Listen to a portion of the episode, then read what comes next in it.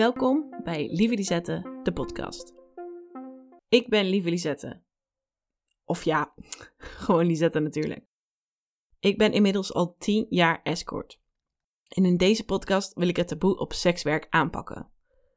Het vragen om aanvulling in seksuele behoeften is niets geks en dit mensen geven ook niet. In deze aflevering vertel ik hoe ik ben begonnen met escortwerk. Ik had natuurlijk in de eerste aflevering uh, al verteld over mijn eerste afspraak uh, via een webcam-site. Nu heb ik eigenlijk ook nog iemand gehad waarmee ik afsprak die ik eigenlijk kende via het webcammen. En dat was mijn webcammeester. Nu klinkt dat misschien gelijk al uh, super gek of maf. En ook hoe kan iemand anders nu je meester zijn als je een relatie hebt? Want dat had ik natuurlijk toen. Uh, heb ik nu ook, maar met iemand anders.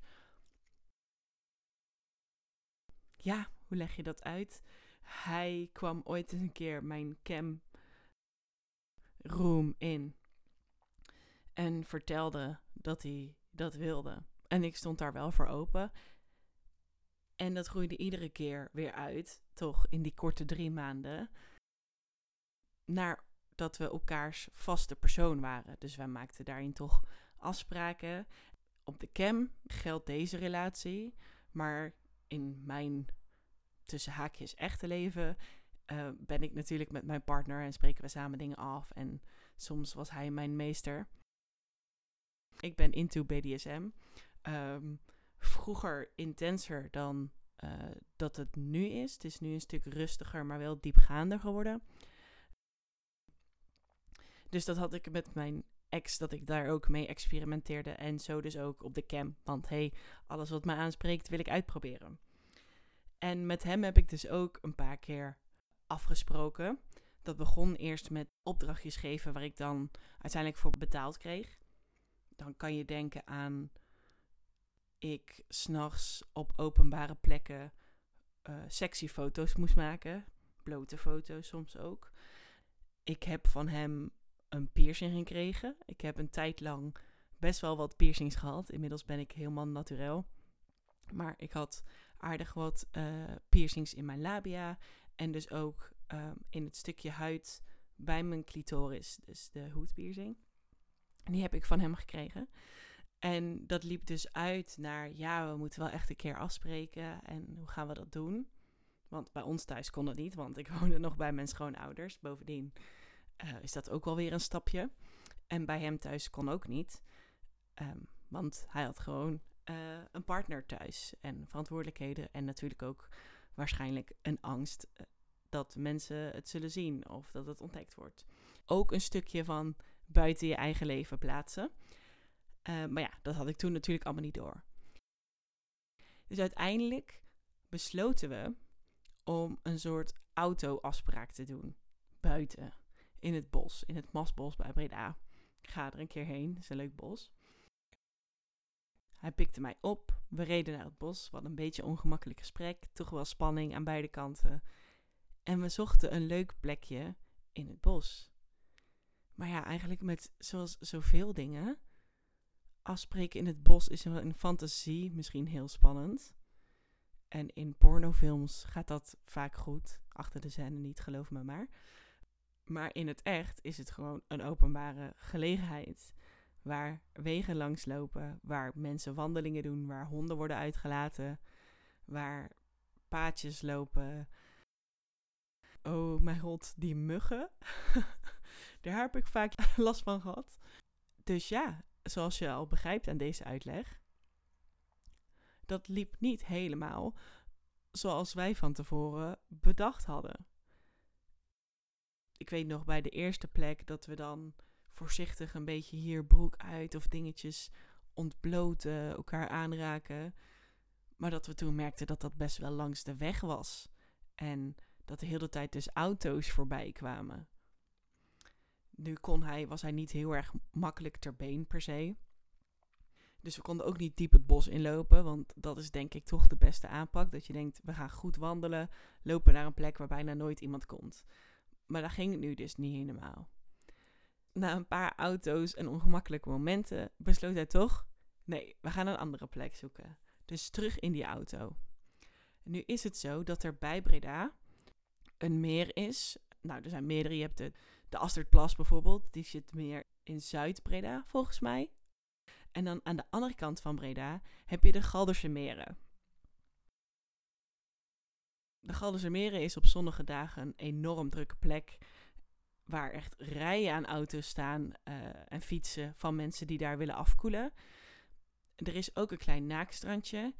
En het staat ook wel, althans bij mij vanaf mijn puberteit, ook wel bekend als een beetje een vies plekje. Of een plekje waar vieze mannetjes ook wel eens komen. Zeker zo de wandeling naar het naadstrand, daar loopt wel eens iemand uit de bosjes of zo. Niet zo fijn. Maar wel een hoop parkeergelegenheid en het was op een doordeweekse dag, overdag. Dus we dachten, nou, zo druk zal het niet zijn. We rijden weg van die plek naar de Galdense Meren. We parkeren onze auto daar. En we bouwen ons spel weer een beetje op. We beginnen een beetje te voelen. We kleden ons uit. En op een bepaald punt komt er dus zo twee plekken van ons weg een auto staan. En ik merk dat mijn date al op zijn hoede was. En ik heb eigenlijk niet zo snel dat ik de gevaren ergens in zie. En dat had ik toen al helemaal niet. Dus ik dacht, oh ja, leuk, prima. Ik vind dat wel spannend als iemand een beetje zit te kijken in deze context. Maar hij werd daar zo zenuwachtig van. Echt heel zenuwachtig. Dus wat hij deed, was snel alles, weet je wel, oh, kijken, oh, snel alles weer aan. Uh, broek nog op half zeven, auto starten en wegrezen.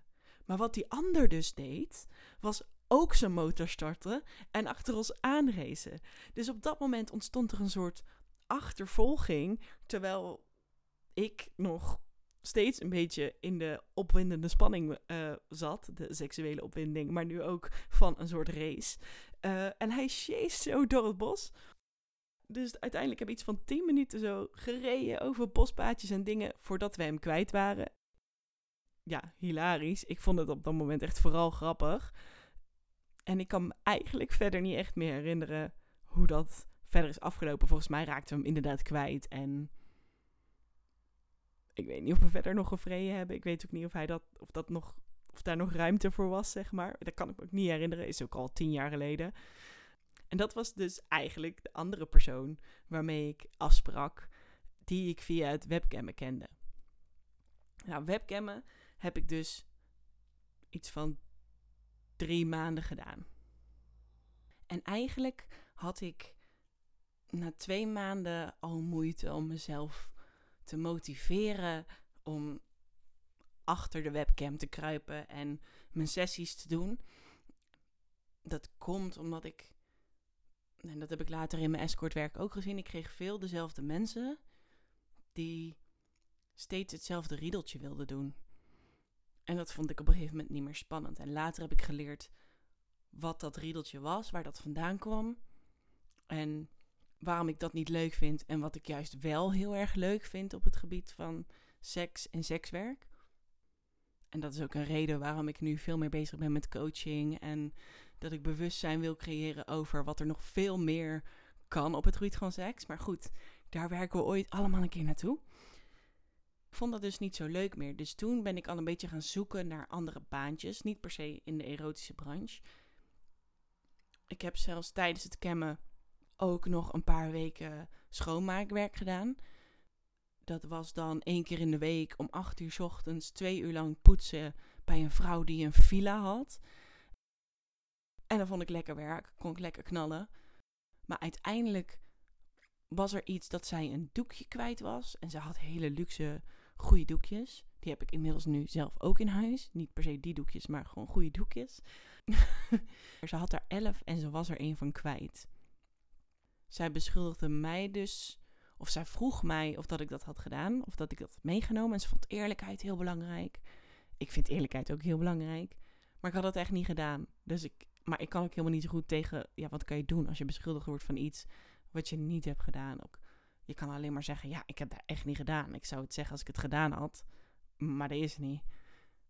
Maar ja, als iemand je niet gelooft. En dat was dus zo, want de volgende ochtend belde zij dat ze vertrouwen heel belangrijk vond. Zeker als iemand in huis kwam, zoals ik een beetje een spiritueel type. Daardoor heb ik ook nog best wel lang afkeer gehad van spiritualiteit. Ben ik gelukkig vanaf. Dus toen heeft ze mij ontslagen. En nou, ik was in tranen in Duiten. Beetje een zijverhaal. Maar dat zorgde er onderhanden wel voor dat ik dacht, ja, uh, goed, ik wil echt iets anders. Want dat kennen, dat hou ik niet vol. Voor de geïnteresseerden, ik heb porno geprobeerd. Toen en ook nog later. Maar het is niet iets waar ik per se trots op ben. Dus ik weet nog niet uh, of hoe ik daar over wil praten. Of ik daarover wil praten. Dus dat komt misschien nog.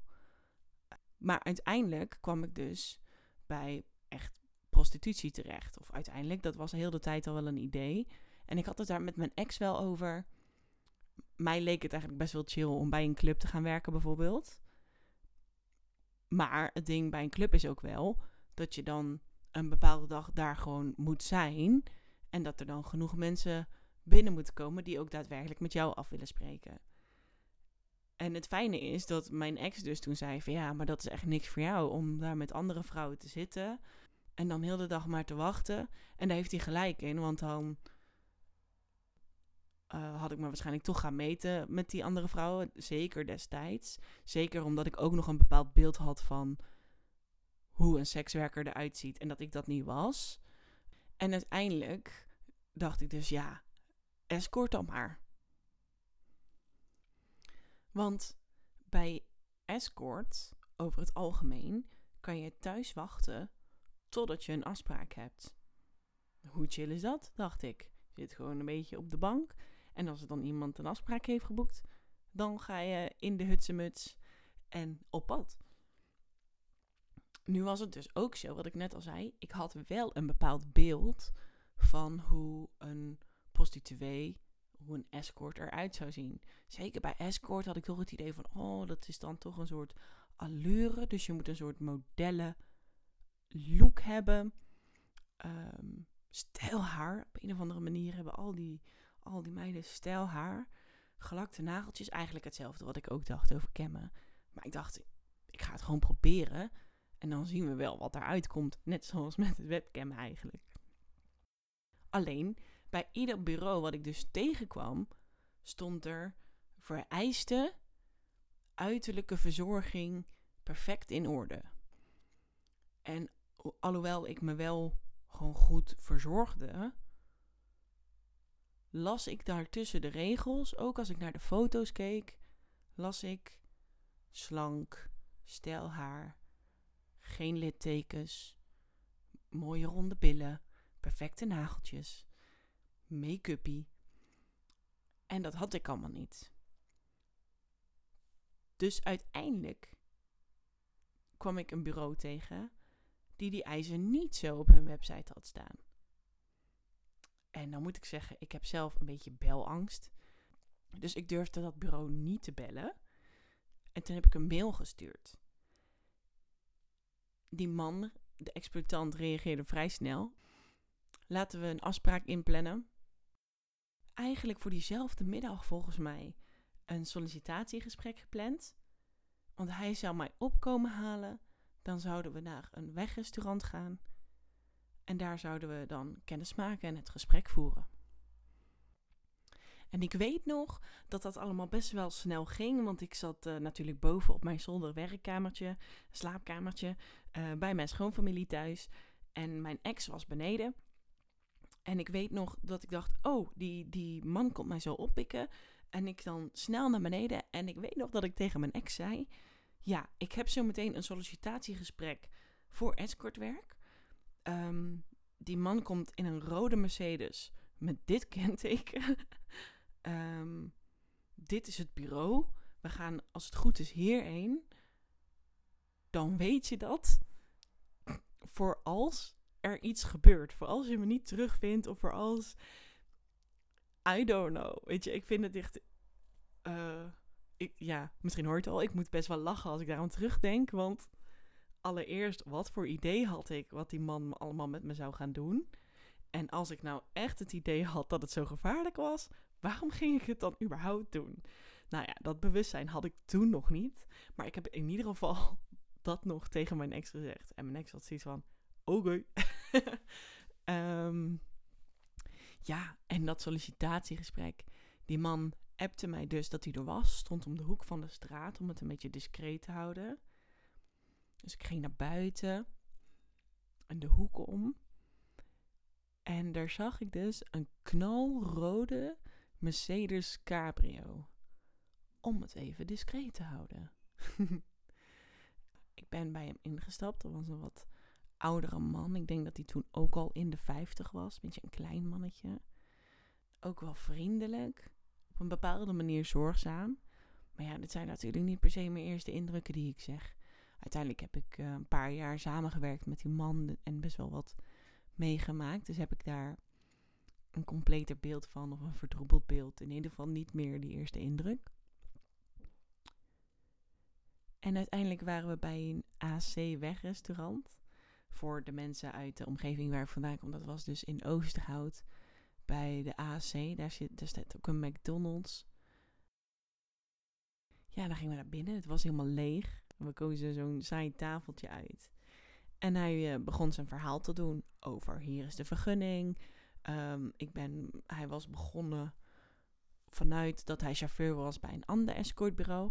Nou ja, later heb ik ontdekt welk bureau dat was. En dat schijnt dan zo'n echt frauduleus bureau te zijn. Wat in Nederland echt al jarenlang uh, klanten en sekswerkers terroriseert. Maar goed, het is een plek waar je volledig anoniem kan werken. En de prijzen zijn heel laag, dus ze blijven mensen lokken. En maar hij dacht dus vanuit daar, ja, dat kan ik beter. Of dat kan ik ook. Wat ik trouwens in de loop van de jaren veel heb gezien hoor. Chauffeurs of mensen, ik ben het zelf ook geweest, die dan ergens hebben gewerkt bij een bureau en denken, ja, maar dat kan ik ook. En we hadden dus zo dat gesprek. Hij vertelde over hoe dat is begonnen. Um, wie dat hij was. Hij, hij het bedrijf samen met zijn vrouw. Ja, en in dat gesprek komt dan dus uiteindelijk voort: oké, wil je dit? Ik dacht volmondig: ja, dit wil ik. Het invullen van mijn, mijn inschrijfpapieren. En dat zijn dus een hele hoop technische papieren voor de Belastingdienst en voor uh, de opting-in reglementen, boekhouding en dat soort dingen. Maar ook voor mijn websiteprofiel. Wat daar dan in staat is eigenlijk als eerste je echte naam, weet je wel, die, maar die geef je niet op, maar dat zij die hebben. En dan is het zo je werknaam. En dat heb ik natuurlijk bij webcam ook gehad. En ik dacht, nou, daar ga ik gewoon op door. Lisa, dat wordt het.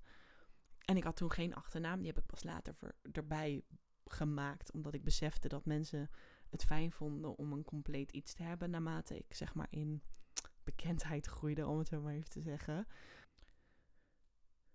Dus je werknaam, je lengte, gewicht, kledingmaat, schoenmaat, mm, postuur ook wel, vorm van je lichaam, haarkleur, kleur ogen, haarstijl, allemaal dat soort dingen. En uiteindelijk ook de lijst van seksuele handelingen waar jij voor open staat. En dan zet je gewoon een vinkje bij wat wel, wat niet. En, en zo komt het op de website te staan, zodat men automatisch weet waar ze aan toe zijn. En toen ik dat invulde, dat was echt zo best wel een basislijst in mijn beleving. Uh, want ik zag helemaal dingen als anale seks er niet tussen. Of uh, klaarkomen op mijn gezicht of over mij heen. Um, en ik bedoel, het kan misschien voor sommigen chockerend zijn. Dat kan ik me voorstellen. Maar ja, ik vond dat toen allemaal gewoon super leuk. En het is nu, ik vind dat nu nog steeds super leuk. Alleen, ja, ik ben seksueel natuurlijk. En als persoon, ik ben persoonlijk en seksueel ontwikkeld. Dus ik vind het op een andere manier leuk. Maar ik snapte dat niet, waarom dat er niet tussen stond. Ik vroeg, kan ik dat ook toevoegen? En ik weet nog dat hij daar zo... Oh, oh, oh ja, ja, nee, ja, ja, ja, kan zeker. Uh, op reageerde. Ehm, en dat heb ik toen gedaan. En wat ik ook nog weet, is dat we het gesprek toen afsloten. En dat hij zei: Ja, ik ga dan een profiel voor je maken, aanmelden bij de Belastingdienst en dat soort dingen. Maar je moet er niet van uitgaan dat het echt een vetpot is hoor. Of dat je veel afspraken zal hebben. Ja, ik denk misschien toch volgende week de eerste afspraak. Ja. Maar ja, ik dacht dat zelf ook. Ik denk, het zal echt niet stormlopen. Ik zie het wel, weet je wel. Het leek mij gewoon leuk. En ik denk, als ik een keer hier een afspraak heb of daar een afspraak. En het begintarief bij hem toen, dus een tarief waar ik ooit mee ben begonnen met het werk, was 120 euro. 120 euro per uur. En afspraken voor een uur waren gewoon mogelijk. En dan was bijvoorbeeld pijpen zonder condoom 30 euro extra anaal geven. Dus dat ik het bij iemand anders deed, was ook 30. Bij mij was 50.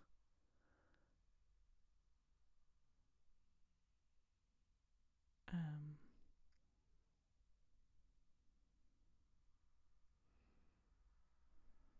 ja. Goh, ik merk dus, want er is nu een ander kinky ding wat ik best wel veel deed. Wat ik gewoon na, na de verloop van tijd minder leuk ben gaan vinden, maar wat ik destijds wel echt leuk vond. Um, en ik merk dat ik dat niet zozeer durf te delen, omdat ik dus bang ben dat men, op de reactie van anderen. En dat wil ik eigenlijk niet meer. Dus ik wil het hier dan toch delen. Uh, maar ik deed bijvoorbeeld ook plassex, daar stond ik ook voor open. En daarvoor was de prijs 30,50 toen, volgens mij. Oh? Spannend dit. Um, sowieso even een uitwijk. Ik merk überhaupt dat ik het dus spannend vind, dit allemaal, deze podcast en zo, terwijl ik al jarenlang open ben over alles. Um, is voor mij de podcast het moment van echt mijn boekje open doen. Maar ik merk dat ik dus überhaupt, als ik over mijn werk praat, vaak mijn best doe om de mooie kant te laten zien. Ik heb al jarenlang gehad dat ik heel erg, heel erg wilde laten zien dat ik echt een hele gelukkige, succesvolle, zelfgekozen boer was. Maar ik merk nog steeds dat die kleine nuances van dingetjes weglaten, uh, bijvoorbeeld niet willen vertellen over uh, dat ik een moeilijke periode heb gehad in mijn puberteit of dat ik wel eens ruzie had met mijn ouders of dat de relatie met mijn ex niet altijd even goed was, omdat ik dus bang ben dat mensen dan zeggen: "Ah, ja, zie je wel? Ja, zie je wel, dat is dus wel bij die sekswerkers." Die, uh, die zijn toch allemaal wel een beetje zielig. En dat is dus bij Lisette ook zo. Die is eigenlijk ook gewoon zielig. En die weet zelf ook niet zozeer wat ze doet. En die heeft ook eigenlijk niet echt een keuze gehad. Nou, dat is ook wel weer iets voor een hele andere aflevering nog verder. Zeker ook in hoe dat stigma mij enorm beïnvloed heeft. Maar goed, die side note wilde ik hier dus even geven. Naast uh, de grote openbaring dat ik dus ook ooit plasseks deed. Ah, ja, dat was ik aan het vertellen. Over dat we allebei niet verwachten dat het druk zou worden. Nou, even serieus. Volgens mij had ik op dinsdag dat sollicitatiegesprek. En op donderdag was ik gewoon een beetje mijn ding aan het doen.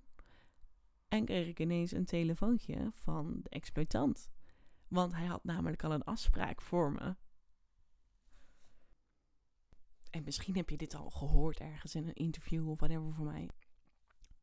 Die afspraak was dus een weduwenaar, een man van 80 of 81 jaar.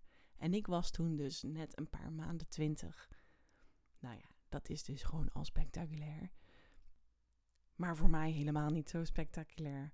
Eigenlijk de eerste keer dat ik daarover nadacht, was dus voor volgens mij interview bij Spuiten en Slikken of zo. Dat, mensen, dat de media die vraagt, oh ja, en is er nog iets bijzonders of iets, iets waar mensen, wat mensen heel erg interessant of, of spannend kunnen vinden of zo, weet je wel. En dat is dus wel dat dat een ding is wat voor mensen dan, wow, echt heel veel doet of wat bij mensen aangaat. Dat ze denken, oh, dat kan ik, dat zou ik echt niet kunnen. Of dat moet toch verschrikkelijk of vies of allerlei eigen oordelen en percepties. Maar ik heb dat eigenlijk nooit gehad. Ik heb daar nooit zo bij stilgestaan. Ik dacht gewoon super vet. Ik heb een eerste afspraak. Ik zorg dat ik er leuk uitzie, dat ik schoon ben. Ik had hakjes aan, rokje, uh, make-upje op. Mijn tas had ik bij. Daar had ik toen gewoon nog mijn portemonnee. Condooms kreeg ik van het bureau. Dat waren die kleidercondooms in een rode verpakking. Nou, dat zal ik ook niet niemand adviseren, tenzij je gewoon een niet zo'n grote kleine penis hebt.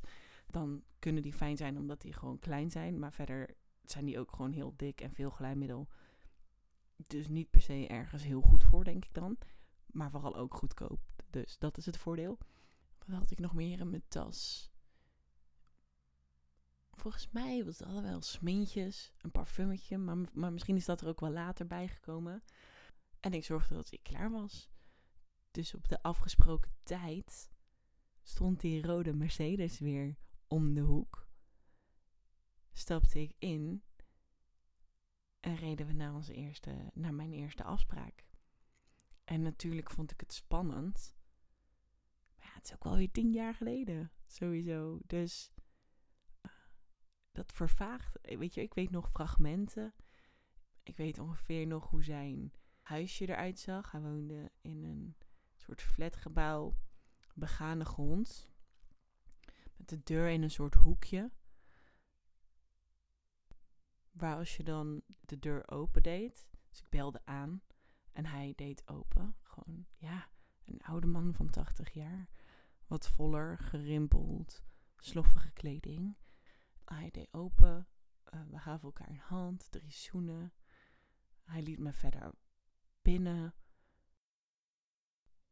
En hij was ook wel een beetje in zijn ongemak, merkte ik. Ondanks dat hij het echt wel vaker had gedaan. Want dat vertelde de exploitant dat hij ook al een klant was bij het bureau waar hij voorafgaand werkte.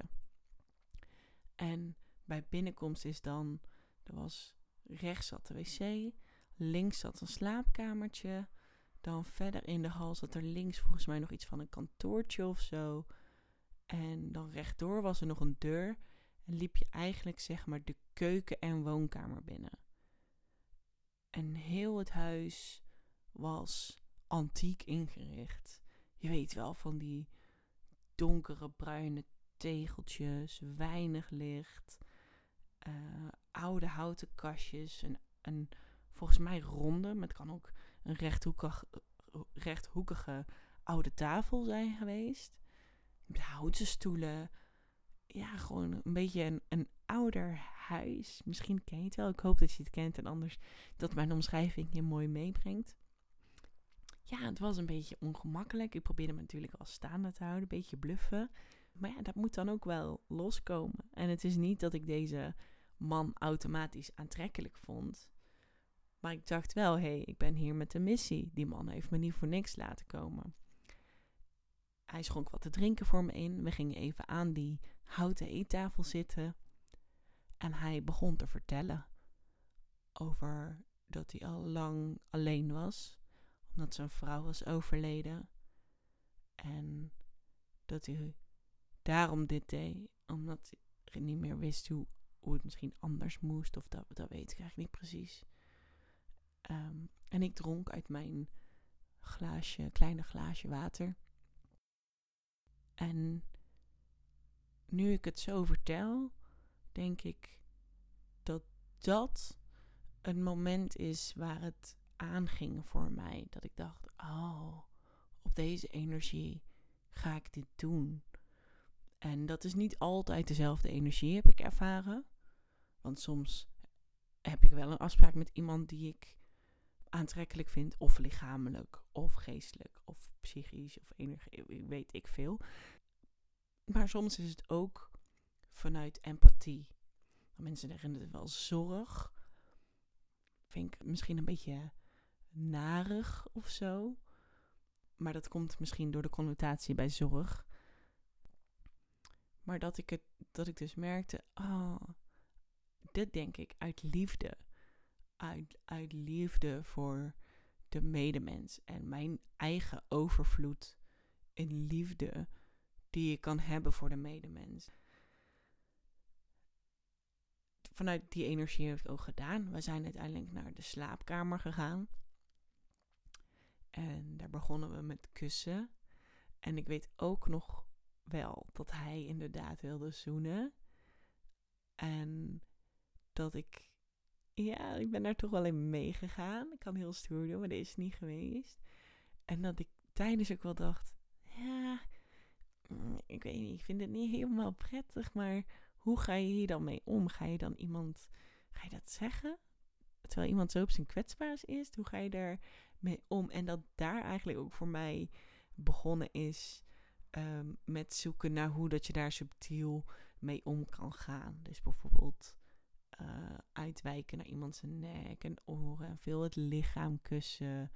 Ehm, ik kan op de mond kussen zonder een tong erbij. Uh, soms werkt dat voor mij, is dat voor mij wel goed. En is het gewoon echt die tong wat ik dan niet kan hebben. Bij anderen vind ik dat juist fantastisch. Um, maar dat is dus echt een een gevoelsding waar ik door de jaren heen knijtergoed in ben geworden. En ook het aangeven op een respectvolle manier ben ik ook goed in geworden. Ehm, maar ja, toen was ik dus een bleu 20. Geen uh, begeleiding of prep van iemand van hey, hoe ga je ermee om? Wat kan je tegenkomen? En dit was dus al gelijk een zo'n ding. Ehm, dus dat is misschien ook wel wat mensen zeggen als ze dan denken: wow, dat is 80. hoe ga je daarmee om? Maar uiteindelijk is dat dan dus dat. En ook al die dingen die ik dan misschien vaker heb meegemaakt. Dat ik dacht, ah, ik weet niet, niet helemaal fijn. Ik heb ook wel wat, wat, wat um, heftige dingen meegemaakt die mensen bewust deden. Um, wat mij gewoon niet. Wat voor mij niet zo erg was dat ik het werk niet meer wilde doen. Ik denk dat dat een belangrijke kern is. Uh, dus ja, ik was met hem uh, aan, het, aan het kussen. Zoenen als ik het niet helemaal tactisch kon ontwijken. En dat liep over naar uh, hij bij mij voelen, strelen, ik bij hem. En wat al helemaal, denk ik, nog de kick was van die afspraak, is dat hij dus waarschijnlijk omdat het nieuw was, omdat hij ouder was, um, omdat hij mij nog niet goed kende en niet zo goed kon ontspannen bij mij. Dat er heel veel verdriet waarschijnlijk bij het hebben van seks met iemand kwam kijken omdat hij zijn vrouw heeft verloren. Um, kwam, kwam dat orgasme niet echt. En wat ik toen ben gaan doen, is eigenlijk iets wat ik, wat ik ja, ik vind het fantastisch om dit nu te vertellen, want ik merk, oh wauw, dit is eigenlijk uh, best tof. Ik heb het nog nooit zo in diepgaand verteld. Uh, het is tof om dat zo terug te halen, want dat zijn dus allemaal al zaadjes of zo die daar lagen, die uitgebouwd zijn tot hoe ik, hoe ik het nu doe, hoe ik dingen nu aanpak en waar ik, waar ik zo knijter goed in ben geworden. Um, maar dat ik dus merkte van, oh, hij zit in zijn hoofd. Wist ik toen nog niet bewust, kan ik nu benoemen. En daar moet ik hem uithalen en ik moet hem meenemen. En dat ben ik toen gaan doen, terwijl dat ik hem manueel hielp keek ik hem aan en nam ik hem mee in mijn blik, mijn geheig, mijn stem, uh, af en toe een kusje, waardoor dat hij uh, het los kon laten of meegevoerd werd daarin. Nou is dit een manier. Um, uiteindelijk vind ik het nu ook tof om um, vooraf al te zorgen dat die spanning er niet is en met mensen dus een relatie op te bouwen zodat dat meevoeren al in die relatie gebeurt. Maar dat is dus wel een beetje zo hier begonnen. En na die vrijpartij en ervaring hebben we nog even samengelegen, geknuffeld. Um, wat trouwens ook is, is dat ehm, met het bureau had ik afgesproken voor mijn veiligheid. Dat ik dus, want je reed altijd met chauffeur. En nu was mijn chauffeur ook meteen de exploitant. Ehm, dus voor de veiligheid doe je een oké sturen via WhatsApp naar de chauffeur als je binnen bent. Dat moet binnen een kwartiertje. En dan aan het einde belt de chauffeur een kwartier voor tijd dat de tijd bijna om is. En als je dan langer bent of zo, dat was wel oké bij dit bureau. Ik heb ook wel eens van andere escorts gehoord dat ze dan op hun kop krijgen omdat ze te laat waren, dat soort dingen. Verschrikkelijk. Of inderdaad chauffeurs die dan maar blijven bellen. Maar goed, dat is ergens goed voor, want als je dan dus uh, later bent en je hebt geen appje gestuurd, um, ja, dan gaan ze checken wat er mis is. Dus dan gaan ze bellen en dan gaan ze bellen. Of uiteindelijk komen ze aan de deur omdat ze denken dat er iets is gebeurd. Ja, na verloop van jaren snapte ik echt, ja, dat duurde dus echt heel lang, maar ik snapte echt niet waarom dat was. Um, ja, ik snapte het echt niet, want zeg maar dat okéetje binnen kan nog, maar als het echt misgaat, kan dat ook enorm voor zich geforceerd worden. Ik bedoel, als iemand, wat ik wel eens gehoord heb, dus bij dat van een escort die bij het bureau werkte, waar ik het over had, die dus heel frauduleus waren, klanten oplichten en um, gebruik maakte van klanten en escorts, is dus dat uh, zij binnenkwam bij iemand die uiteindelijk een pistool op tafel had wel een oké sturen, maar dat was niet oké. Maar ja, dat ga je dan toch doen. Dus als iemand echt kwaad wil, dan kan je niet echt een kant op. Um, nu is het zo dat dit bureau, deze klant, die had dat, omdat hij dus al meerdere keren was opgelicht door dit bureau en nu zijn geld terug wilde hebben. En dat is iets wat ik ook denk, weet je wel, als jij dus inderdaad mensen oplicht of zegt dat je wel um, open staat voor beffen of een massage of voor wat dan ook. En het gaat over heel veel geld of je gaat mensen oplichten of bestelen. En je blijft dat iedere keer, iedere keer, iedere keer weer doen. Op een gegeven moment zijn daar mensen tussen die je terug willen pakken. En met deze branche is het dus de kans vrij klein dat iemand naar de politie stapt. Daarom gaat dat oplichten helaas ook zo goed. Omdat er dus enorm veel stigma op hangt. Nou goed, ik merk dat ik deze aflevering veel afwijk, maar ik heb daar veel over te zeggen. Ik merk dat ik daar ook emoties bij heb, want ik ben boos op dat bureau. Ik ben boos op mensen die zich sekswerker noemen, die eigenlijk gewoon crimineel en oplichters zijn. Um, ik ben verdrietig voor al die mensen die dat hebben mee moeten maken. Dat ze die stap zetten om op deze manier hun behoeften te vervullen. En dat er dan zo gebruik wordt gemaakt van hun positie. Ik ben boos over dat deze mensen niet naar de politie durven, omdat het misschien bekend kan worden dat zij dus met sekswerkers afspreken en dat dat dus heel erg is, dat je dat niet kan delen. En dat, dat de kans ook waarschijnlijk groot is dat je politie je niet serieus neemt als je dat doet. Of zegt, ja, je hebt mensen zelf uitgenodigd. En dat al die shit, al die, dat is zo'n berg stigma wat aan elkaar klontert. Wat, wat me boos maakt, omdat ik het idee heb dat dat, dat zo'n belangrijk onderdeel is van wat er mis is in de branche. Maar ja, de, ik weet even niet hoe dit af moet sluiten.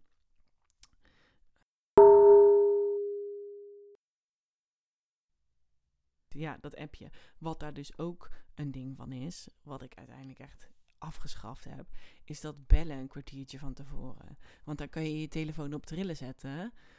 Dat wordt altijd gehoord. Dus als je dan nog bezig bent met iemand en je zit er vol in, dan is zo'n belletje echt alleen maar een herinnering van: oh, dit is zakelijk en het is bijna voorbij. Dus als je dan als sekswerker, als prostituee denkt: um, er moet een bepaald einde behaald worden, wat toch wel vaak het orgasme, wat gezien wordt als het, als het officiële einde, het orgasme van de man is, um, dan is zo'n belletje een kwartier voor tijd helemaal niet handig. Helemaal niet. Bovendien, voor de sfeer is het gewoon ruk. oh ja, dat is mijn belletje. Ik moet zo weer gaan. Dus ik heb het dan afgeschaft en gewoon lekker zelf mijn tijd in de gaten houden. Ik kan me ook niet zo heel erg veel schelen als dingen een paar minuten uitlopen. Zeker niet als ik geen volle planning heb voor de rest van de dag. Terug naar mijn eerste klant, de man van 80, 81 jaar, de lieve weduwenaar. Uh, mijn telefoon ging. Uh, we kleden ons aan, ik friste me op. En ik ging weer naar buiten, naar mijn chauffeur, naar de exploitant. En toen dacht ik, nou, dit, dit was tof, dit was leuk, uh, prima. Ik had er verder eigenlijk niet memorabele gedachten bij of gevoelens bij. Maar wat wel dus was, is ik zat weer in die auto en toen zei die beste man, ja, als je wil, heb ik gewoon nog een afspraak voor je. Want ja, er heeft toch weer iemand, uh, er heeft toch weer iemand voor je gebeld. En dat hadden we dus allebei niet verwacht. Ik, ik had dat echt niet verwacht, dat er eh, de eerste avond al twee mensen zouden zijn die voor 120 euro per uur met mij af zouden willen spreken. Dus ik dacht, fuck je, yeah, gaan we doen. Gaan we gewoon doen. Daar ben ik dus heen gegaan. Deze man was namelijk, denk tussen de 30 en 40, wat sportiever.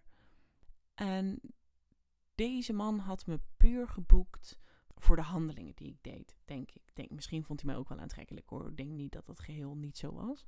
Maar het waren vooral die wat ruigere handelingen die hem aanspraken.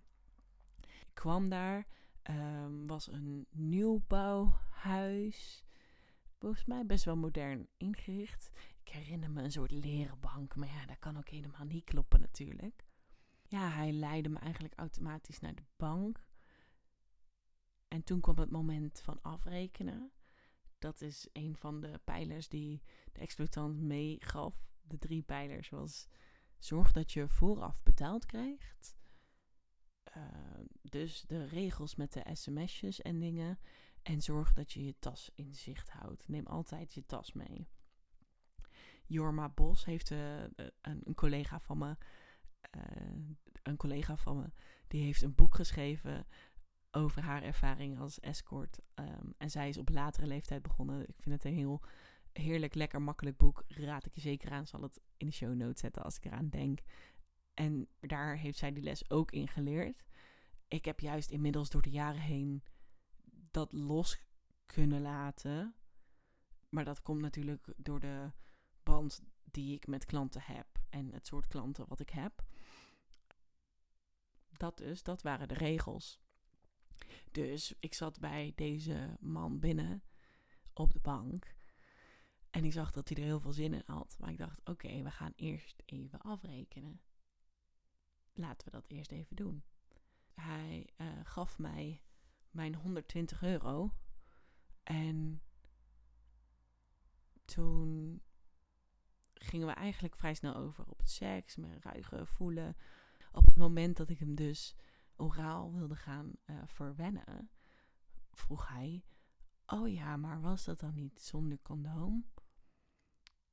En ik dacht: Oh, uh, ja, maar heeft het bureau, want ik dacht dat dat de bedoeling was, als een soort managerfunctie of whatever, dat zij dat allemaal regelde, heeft het bureau niet gezegd dat je daarvoor bij moet betalen. Want dat kost gewoon extra. Dat zit niet bij die prijs in. En hij keek me zo bleu aan. En ook teleurgesteld. Nee, daar hebben ze niks over gezegd. En ik vond dat zo rottig op dat moment. Dat ik toen dacht, ja, dat is toch ook lullig dat je dan zoiets boekt. 120 euro, dat was voor mij toen echt heel veel geld. Hè. Ik kom uit een, misschien heb je het al, al, begrepen door de manier waarop, uh, waarop ik uh, in deze aflevering daarover praat. Uh, maar ik kom uit een gezin van zes. En we hadden genoeg, maar gewoon niet heel veel.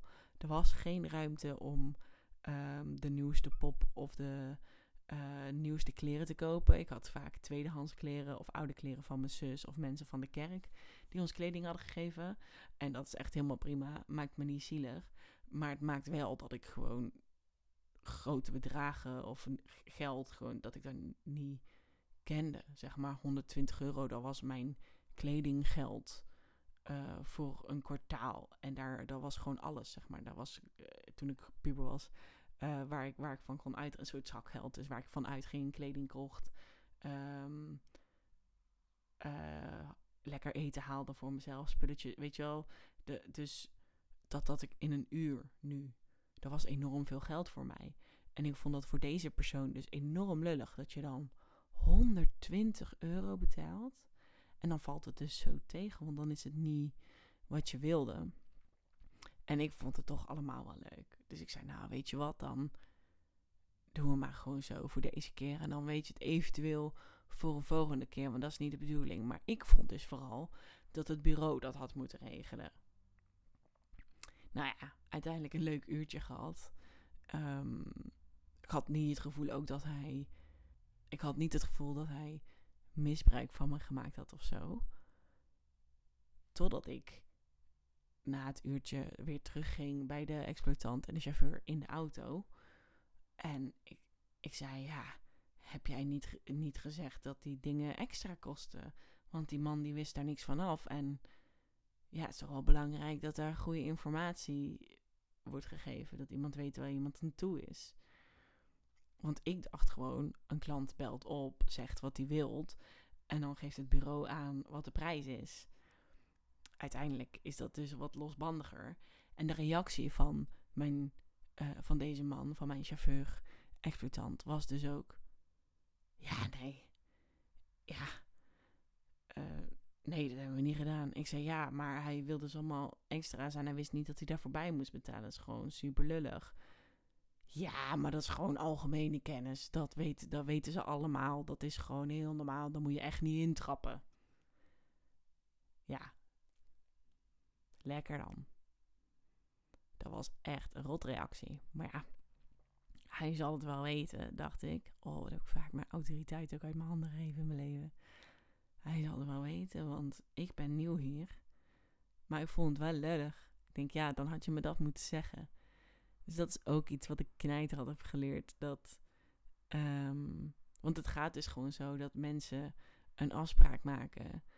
En het bureau checkt helemaal niet van oké, wil je dan extra handelingen? Of wil je uh, misschien bijboeken? Of uh, weet je wel, dat soort shit. Dat zijn dingen die, die in ieder geval bij dit bureau, die je gewoon zelf moest handelen. Dus vanaf die leerde ik ook het is belangrijk dat je vooraf duidelijk informatie geeft om deze ongemakkelijke shit te voorkomen. En dat is een van de dingen die meegespeeld heeft dat ik uiteindelijk mijn eigen website uh, ging oprichten. Dat was echt zo na een paar maanden dat ik heel knullig en heel bij mijn domein of zo een websiteje ging bouwen. Um, met in ieder geval basisinfo van mij, van wat ik deed en die prijzen daarbij. Want dat is zo belangrijk. En uh, een tip die ik ook echt aan beginnende escorts, maar eigenlijk ook gewoon ondernemers geef, is bespreek van tevoren duidelijk wat wel en wat niet. Uh, wat mensen van die prijs kunnen verwachten. Um, en dat kwam nog meer later hoor. Dat ik dan meemaakte dat mensen tijdens het vrije uh, ineens kwamen met, oh, kan ook pijpen zonder.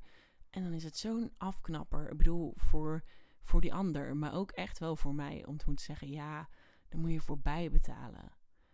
En dan, ja, en ook wel nu, niet straks. En dat je dan tijdens de vrije partij je portemonnee moet gaan pakken, afrekenen. Ja, want je kan wel zeggen, um, doen we straks. Dat heb ik ook nog wel eens gedaan. Um, en nu kan ik het helemaal, weet je wel, maar uh, bij mensen die ik dan toch nog niet zo goed kende, had ik dan ook nog vaak dat ik dacht, ja, nu ben, nu ben ik dit wel aan het doen. Maar wat nou als die straks ineens niet meer wil betalen?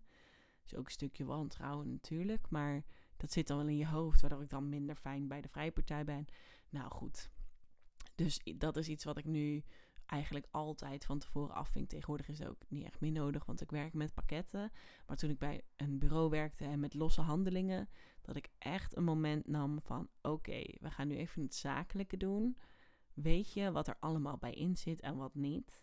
Als mensen dan deden alsof hun neus bloedt of ze wisten echt niet, dan somde ik het lijstje gewoon op, gaf ik de prijzen erbij en zei ik, ja, wil je iets? En als ze dan vroegen, mag ik het ook straks beslissen? zei ik, ja, liever niet, want ik wil straks gewoon lekker in het moment op kunnen gaan. Ehm, ja, dat is wel echt een hele belangrijke les die ik geleerd heb. Dus die wil ik ook echt wel meegeven. Maakt het voor jezelf zo makkelijker, ook voor andere ondernemers. Weet je wel, kader gewoon af wat je van elkaar kan verwachten. Ehm, want het is heel rottig om uh, in een bepaalde flow te zijn en dan te ontdekken dat je allebei andere verwachtingen hebt. Um, van de investeringen en de uitkomst. Dus, dus die. Um, ja, goed. Ik zie dat ik inmiddels alweer uh, bijna een uur aan het kletsen ben. Ik heb heel veel zijwegjes genomen, ook die ik niet van tevoren per se op papier had gezet. Ja, ik wil wel nog even terug naar um, wat ook in aflevering 1 is geweest en in deze aflevering ook terug is gekomen. En dat is het idee van wat, um, wat je moet uitstralen om sekswerker te zijn of wat een sekswerker is. En het gaat vooral over mijn foto's. Die had ik ook toen zelfs nog op mijn, uh, mijn eerst eigen gebouwde website. Um, dat ik het idee had dat dat inderdaad een soort porno moest zijn. Weet je, dan moest. Um, ik heb later ooit iemand ontmoet die noemde dat open vleeswonden foto's. Dus foto's van mijn vulva in volle glorie als advertentiefoto. Of gelijk mijn borsten bloot of zo. Uh, waren echt zo'n beetje de, de dingen waarvan ik dacht: oh, dat is hoe je jezelf uh, neer moet zetten. Uiteindelijk heb ik echt wel geleerd dat het vanuit mijn eigen manier mag. En dat is ook wat ik jou wil meegeven. Of je nou sekswerk wil gaan doen of niet. En ik zie het steeds meer in het leven los. Dit was eigenlijk niet waar ik heen wilde, maar ik maak er gewoon een wijze les van. Uh, um, laat los welke kaders jij denkt die er zijn. En ga vanuit jezelf mogelijkheden ontdekken en kijken hoe het voelt, wat voor jou goed voelt en wat, weet je wel, wat past en wat niet bij jou past. Zo in sexy zijn, in de manier waarop je geil bent en de manier waarop je je aantrekkelijk voelt. Dat is precies zo, die is voor jou uniek. En je kan dingen meepakken van anderen, maar het is echt niet alleen maar dat ingekaderde beeld wat je van de media meekrijgt. Neem die mee. Ga er iets mee doen of niet. Dit was hem voor vandaag. De volgende aflevering is een gesprek met Jochem. Jochem is een goede vriend van mij, die ik helaas te weinig spreek op dit moment. En mijn eerste Tinder date, of ja, happen date eigenlijk. Over zijn ervaring met mij te daten en uh, onze vriendschap. Bedankt dat je luisterde. Ik hoop dat het interessant was. Um, en ik ben echt heel erg benieuwd wat je van de aflevering vond. Dus stuur mij een berichtje op Instagram. Vragen die je erover hebt. Kan ik dan misschien in een andere aflevering behandelen? Uh, ja? Laat het me weten.